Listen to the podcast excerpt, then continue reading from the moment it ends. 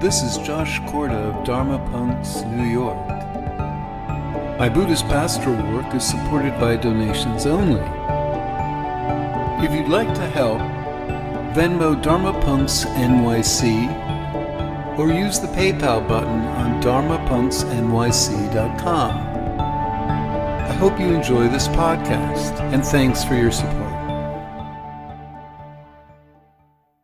It's easy to assume that a happy life and a meaningful life share the same qualities, and they do share some qualities in common, such as close connection to the loved. Um, but the research of Roy Baumeister, Kathleen Vohs, Jennifer Aaker, Emily Garbinsky, they've done a bunch of research into uh, the uh, role of a meaningful life. And they found some key distinctions between happiness and meaning and purpose. Attaining health, well being, and ease in life is related to happiness, but it's not actually related to finding meaning or purpose in life. You can have achieved all of your basic wants and still not and you can be quite happy about that but you probably won't still find your life is imbued with meaning. Happiness is connected to the emotional benefits one accrues from relationships and attachments but meaning is actually related to what we give to others not what we accrue from them so you can get meaning from a relationship where you're not getting a lot of benefits from it, but you are in some way benefiting the others. Meaningful life can be stressful uh, and very often unhappy. So, for example, a teacher at an inner city school, so long as they sense that their work is helping their students, they can be completely worn down by having 40 kids in a classroom. They can be underpaid. They can be constantly facing an administrative uphill battle. And yet, throughout all that, the drudgery at times of commuting and dealing with bureaucracy, yet they'll still have a very meaningful life. Another classic example if you were a political prisoner and locked up behind bars, you probably wouldn't be very happy, but your life would have meaning to it. Uh, it's easier to actuate happiness than it is to actuate a sense of meaning for someone. If someone uh, does hasn't been happy, you could celebrate that person. You could uh, go with them to enjoy uh, activities that they really enjoy, and it, you would raise their self-reported baseline happiness um, levels, but it wouldn't create a sense of meaning in their life. Reflecting on meaningful experiences effects of a significant degree of psychological well being and immune function in chronically ill patients, but reflecting on happiness doesn't. So, actually, if you want to instill a greater sense of resilience in someone, uh, talk about things that give their life meaning rather than things that bring about happiness. And again, we'll talk about what meaning is and how it's derived. So, um, not only does reflecting on what provides meaning uh, offer us resilience, according to a couple of studies, uh, Making Sense by Osworth and Chambers and Social Relationships, Social, Psychological, and Existential Well-Being in Patients, excuse me, by Cavers. But um, if someone has an inability to discern sources of joy and meaning in their life, both will create anhedonia. So if you don't, either one, if you don't have a great deal of happiness or if you can't note what gives your life meaning, depression is a very likely bedfellow. There's different regions of the brain that distinguish happiness from meaning. Happiness is organized by the dopamine secretion of the ventral tegmental nuclei. It's a reward for raising our tribal status for meeting our core survival needs for food, shelter, clothing, self-reliance, etc. So the happy happiness rewards are very fast. Uh, they're very strong. Whereas meaning, while it also has dopaminergic qualities to it, it's far less fast and has different regions uh, ventral, it's associated with sustained ventral medial, ventral striatum activation, which contain, which essentially links various regions of the brain that link social acts to beneficial social acts to mood boosts, resonance, and a sense of purpose. Um, it also uses a region in the temporal parietal, if I recall, that imbues experience with a sense of resonance and depth. It should be most focused on is that meaning is primarily an emotional, felt state, and that it uses bottom up circuits rather than top down. It's not cognitive, it's far more a felt in in many ways right brain or at least bilateral but probably right brain feature in the sense that one it's uh, something that arises slowly. It's very difficult to put it into words what gives our life meaning. Um, and thinking our way into meaning very rarely works. You can give someone reasons to be happy but giving them reasons to feel meaningful is far less likely to succeed.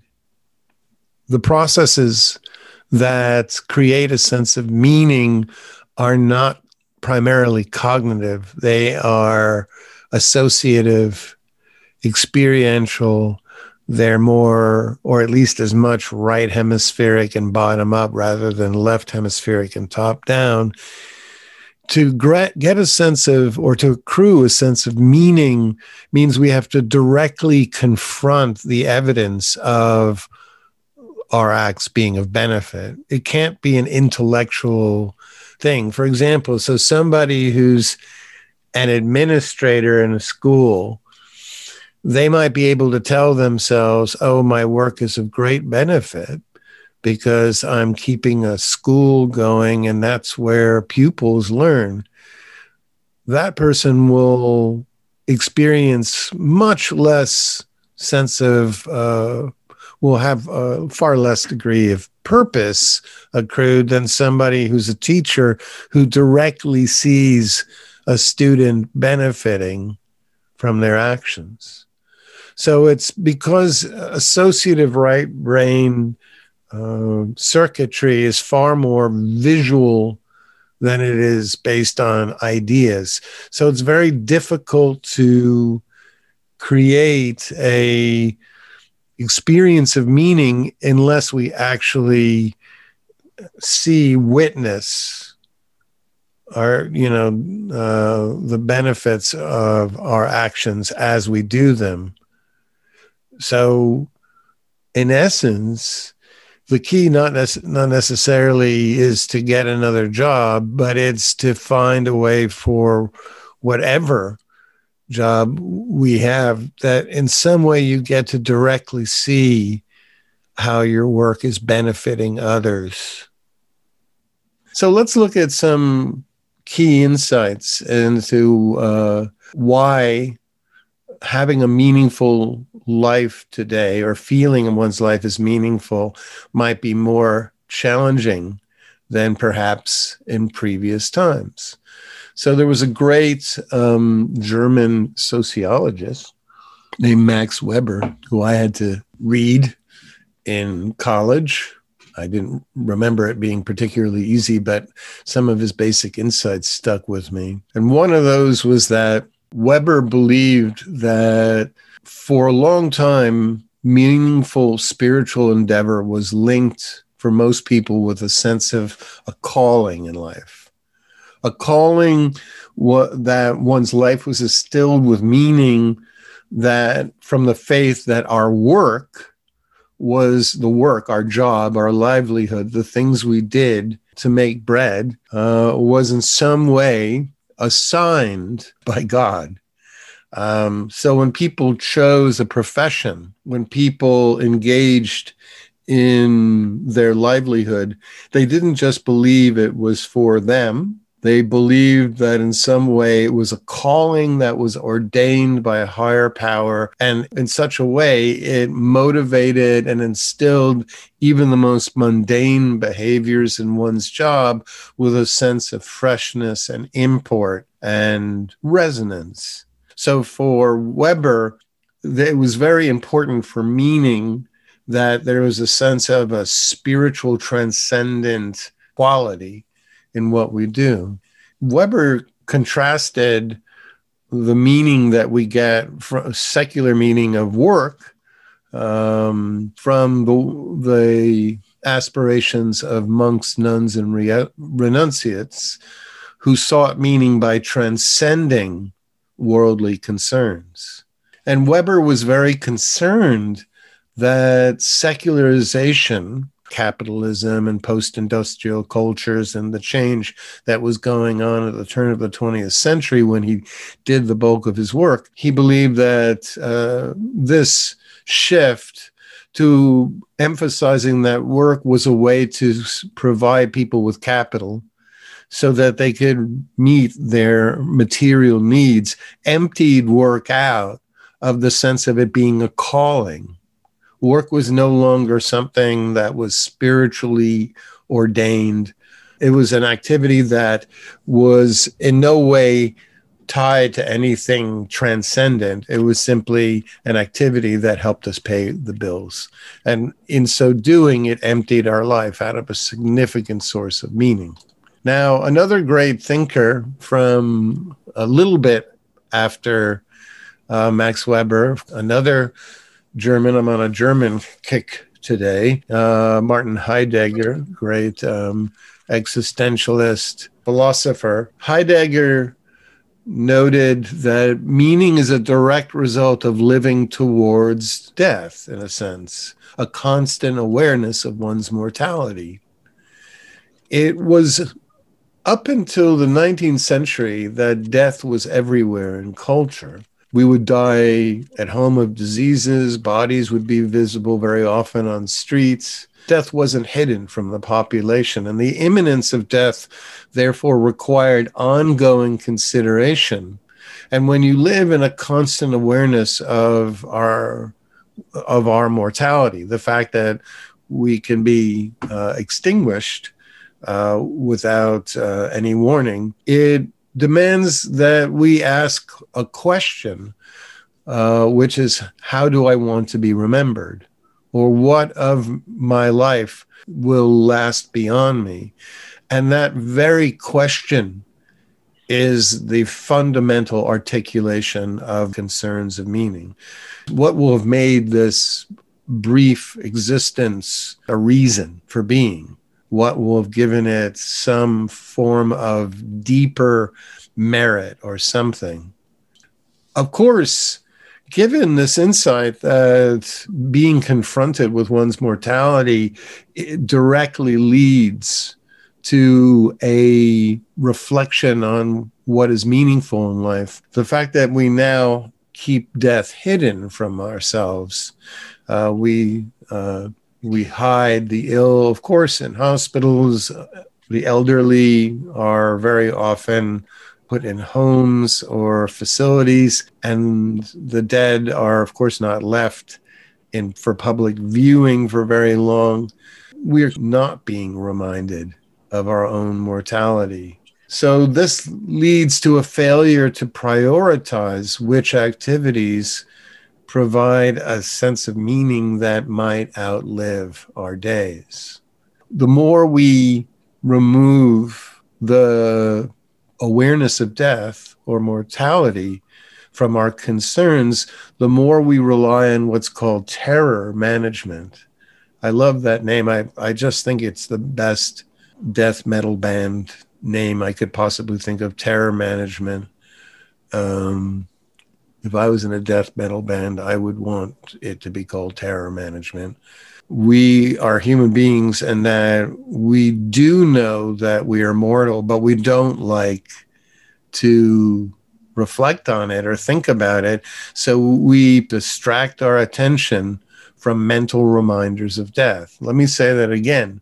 Um, our current culture, we tend to rely on terror management, which are all the distractions that uh, pull our attention away from our own mortality.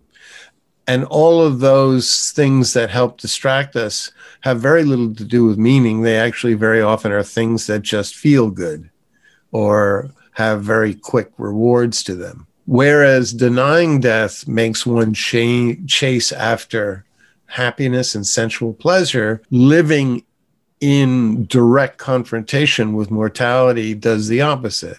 It leads us to ask questions associated with what acts of mine are of the greatest value. Now, uh, finally, uh, in the Dharma, happiness is associated with the word sukha as opposed to dukkha, which is suffering. Happiness is sukha, and it derives from resting one's attention on sensations that reliably bring about states of ease. So, for example, if you want to be happy and experience pleasure, you focus your attention on some stimuli that's reliable, that can create a sense of rest and ease of being. For me, when I do meditations where I just sit and listen to sounds, I can become extremely peaceful and happy. I wouldn't say that those meditations are deeply meaningful, but they definitely activate, as the Buddha noted in the Pali Canon, they raise one's happiness. On the other hand, there's in Pali, the Buddha's probably his original language, uh, meaning hetu is associated with mental states that arise from heart qualities, ethical endeavors acts that are done for the sake of others. And so meaning is directly associated with compassionate acts. Likewise, in the Dharma, the Buddha notes in the Maranasati death reflection suttas that reflecting on one's mortality uh, requires that we one know that it can happen at any time, our death, and that in so doing, we'll eventually become aware of all of the selfish, self centered qualities that deprive our life of meaning. so, once again, the Buddha, like Heidegger, is saying that there's an inherent connection between reflecting on one's mortality, one's lack of guarantees, with a renewed concern of what gives my life a reason for being or a purpose that transcends simply meeting my survival needs. Positive psychology, of which I uh, have read my fair share, uh, has some additional insights to what we've been talking about, which is, of course, in summary, basically, that what separates a meaningful life from other concerns is broad pro social, pro tribal acts. It's about giving rather than accruing rewards. If you give a bunch of students $20 and you tell half of them to give the $20 to somebody else and you tell the other half to spend it on themselves. About six months later, the people who are told to spend the money on themselves won't remember where they spent it and they won't have any noticeable cruel of uh, meaning or self esteem. Whereas those that are told to give the money away not only will remember with some detail, who they gave the money to and why, but they also feel a great deal of meaning and uplift and a self esteem from the giving of the act. And also, of course, another key theme is reflecting on one's mortality directly links to contemplation of what then makes my life of value or gives my life a, a greater degree of resonance or, or purpose. Now, positive psychology, the work of Lambert et al., that um, in reflecting on groups of people where we felt we belonged and benefited others, actuates far greater degrees of meaningfulness than remembers remembering times we received help from others. So once again, it's very clear that meaning derives from positive acts towards others. Maslow, a great forerunner of positive psychology, the hierarchy of needs et al., noted that self expression, in other words, putting uh, internal states into external forms of creativity, can imbue life with meaning.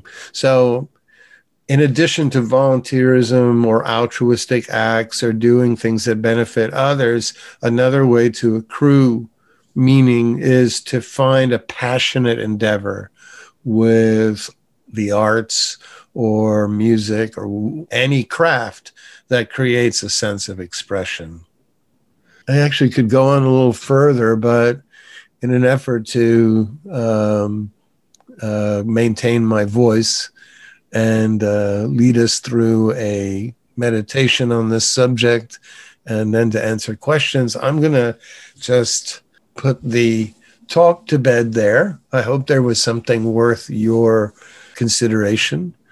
And um, so now it's our time to find a really comfortable uh, seated position where we can actually come to a degree of rest and uh, as always, reminding you that if you'd like to support the work of your local tattooed Buddhist pastor, you can always Venmo Dharma Punx with an X NYC or the PayPal buttons on that site. And uh, thank you for your your uh, help therein. And so let's find that good balance in the body where we just allow the back to uh, rest against if we're uh, we don't have to actually rest it. A better way to put it is actually to have the head be balanced above the shoulders in alignment with the sit bones. So when the sit bones, shoulders, and the ears are in a nice alignment, uh, very often that can allow us to release any clenching or ongoing tension in the muscles because when the body is balanced, you don't have to exert effort or energy into keeping yourself in a upright position.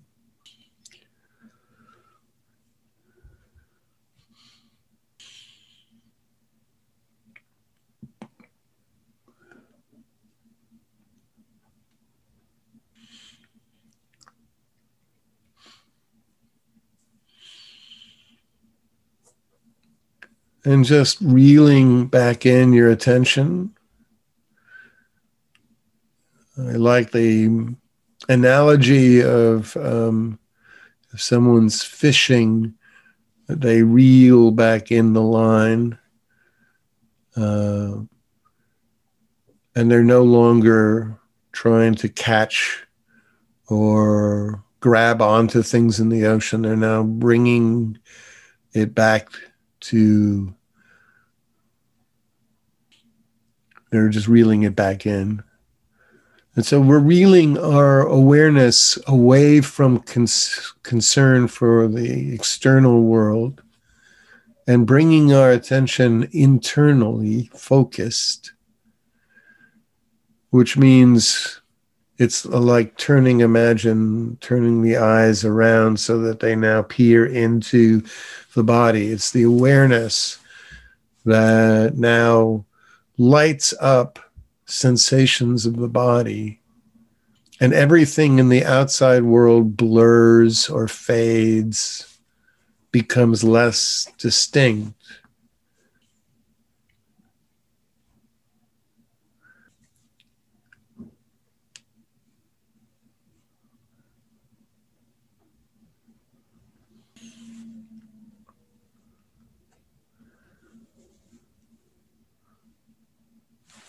And finding a way through internal awareness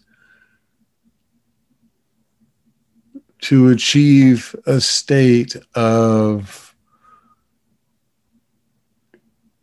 relaxed attention is far more unconditional and reliable than any practice that demands we get that sense of ease from the world around us. The world around us is unpredictable. It very often will not have the factors or uh, sensations or impressions that make us feel very relaxed. But if we close our eyes and focus our attentions internally, and th- therein can uh, accommodate ease and restful attention. Uh, generally, that's a practice that is far more available and reliable and will not let us down.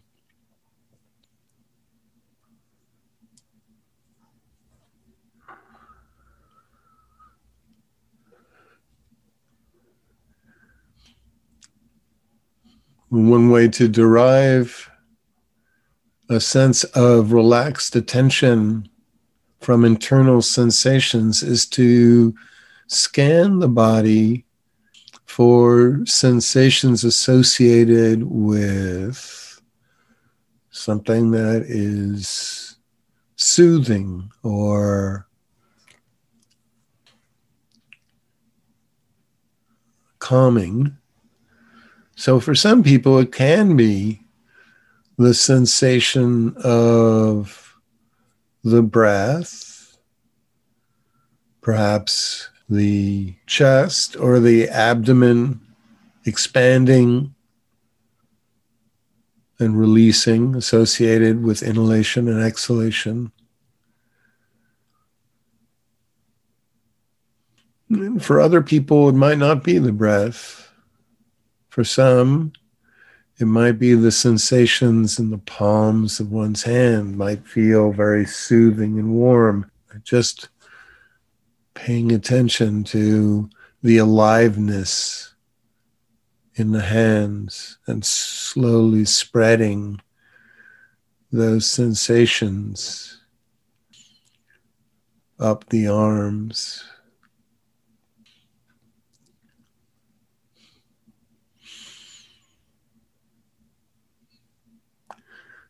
For some, an internal practice might be visualizing with one's internal capacity to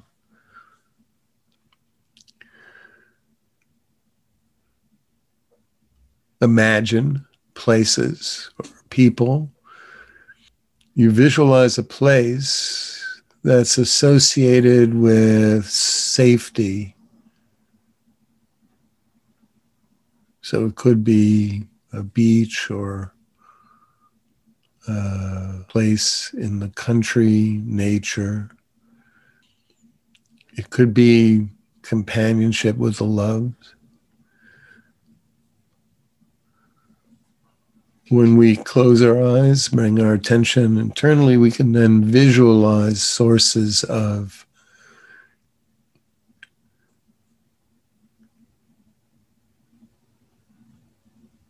safety.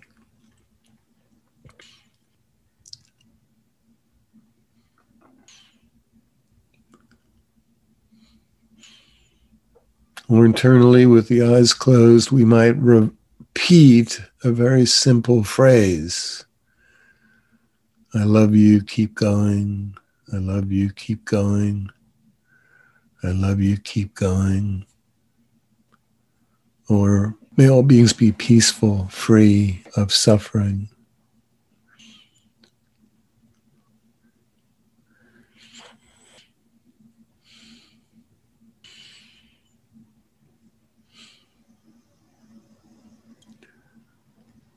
So choose a practice that, or a contemplation, as it were, that is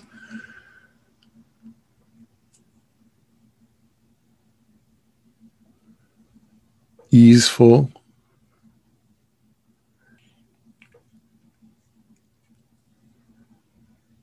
And just when you find that practice, just see if you can relax all the tension in your neck, the shoulders.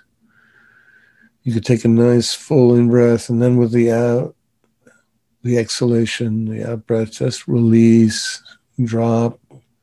Just allow the body to just let go. Allow your balance to keep you upright.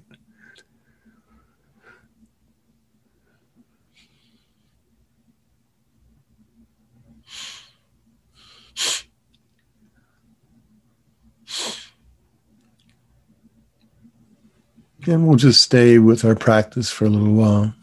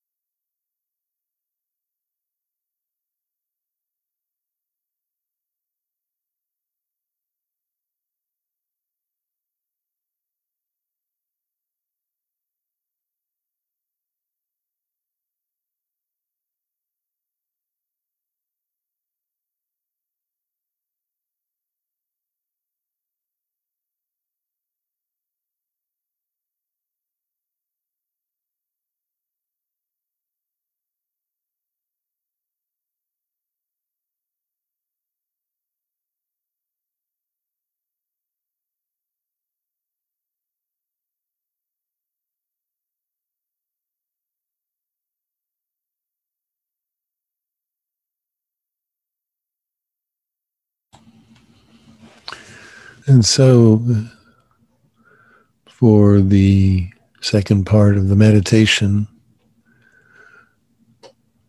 I'm going to lead a very basic uh, reflection on one's mortality and how that might link with a sense of uncovering or discerning what provides meaning and purpose in life.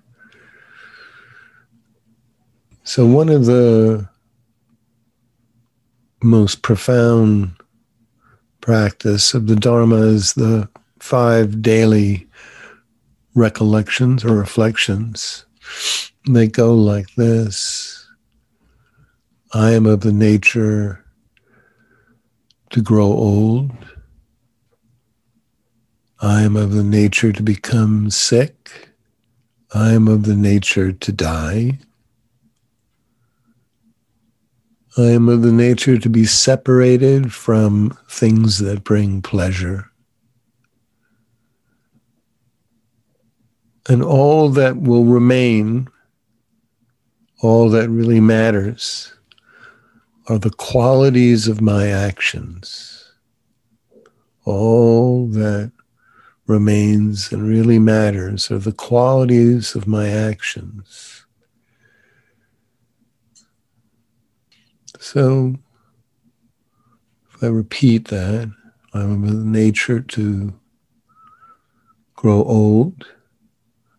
I am of the nature to become sick. I am of the nature to die.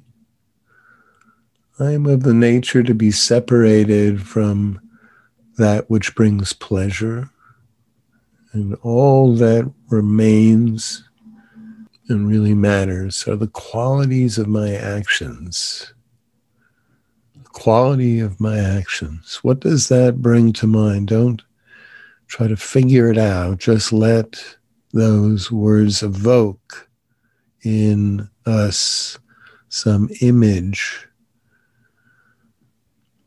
some activity that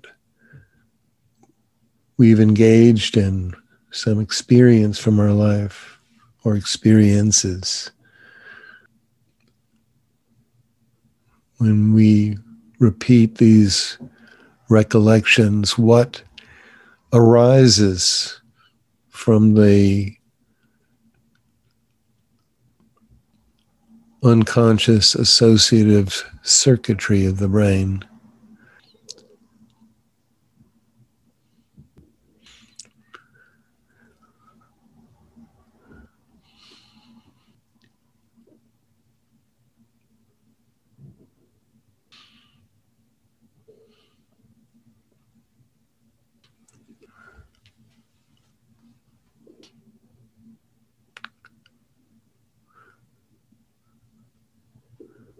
Then bringing our attention to the breath and the body, just the arising and falling of the inhalation and the exhalation. The second contemplation is to remind ourselves one day this body will breathe no more.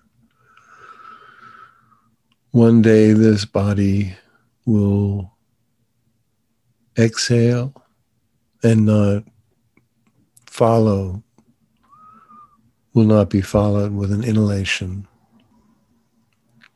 And just knowing this, knowing this as a fact, what experiences, acts do we want to be defined by? What activity do we want uh, would we want other people to know us by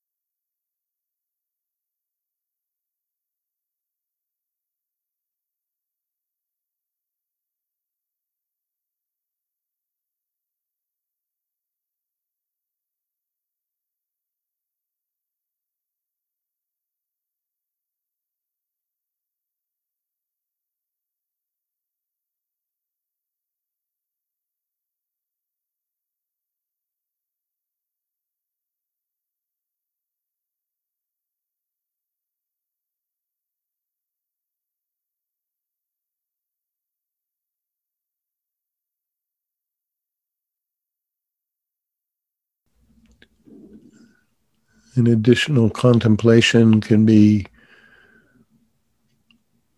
visualizing an actuation of our highest sense of self.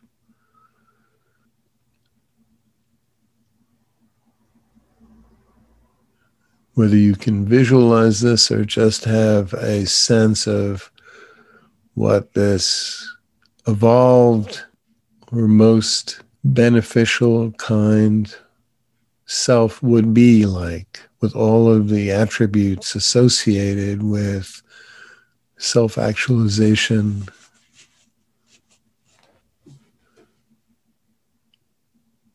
Wisdom, confidence, care, benevolence. What actions or activities would this evolved self be engaged in? What would it find to be most important?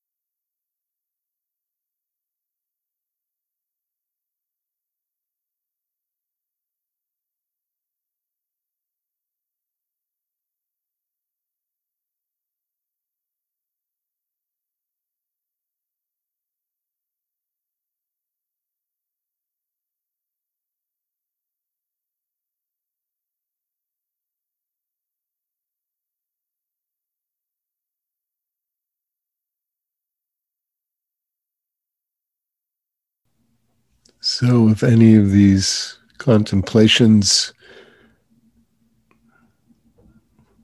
without overthinking them, if any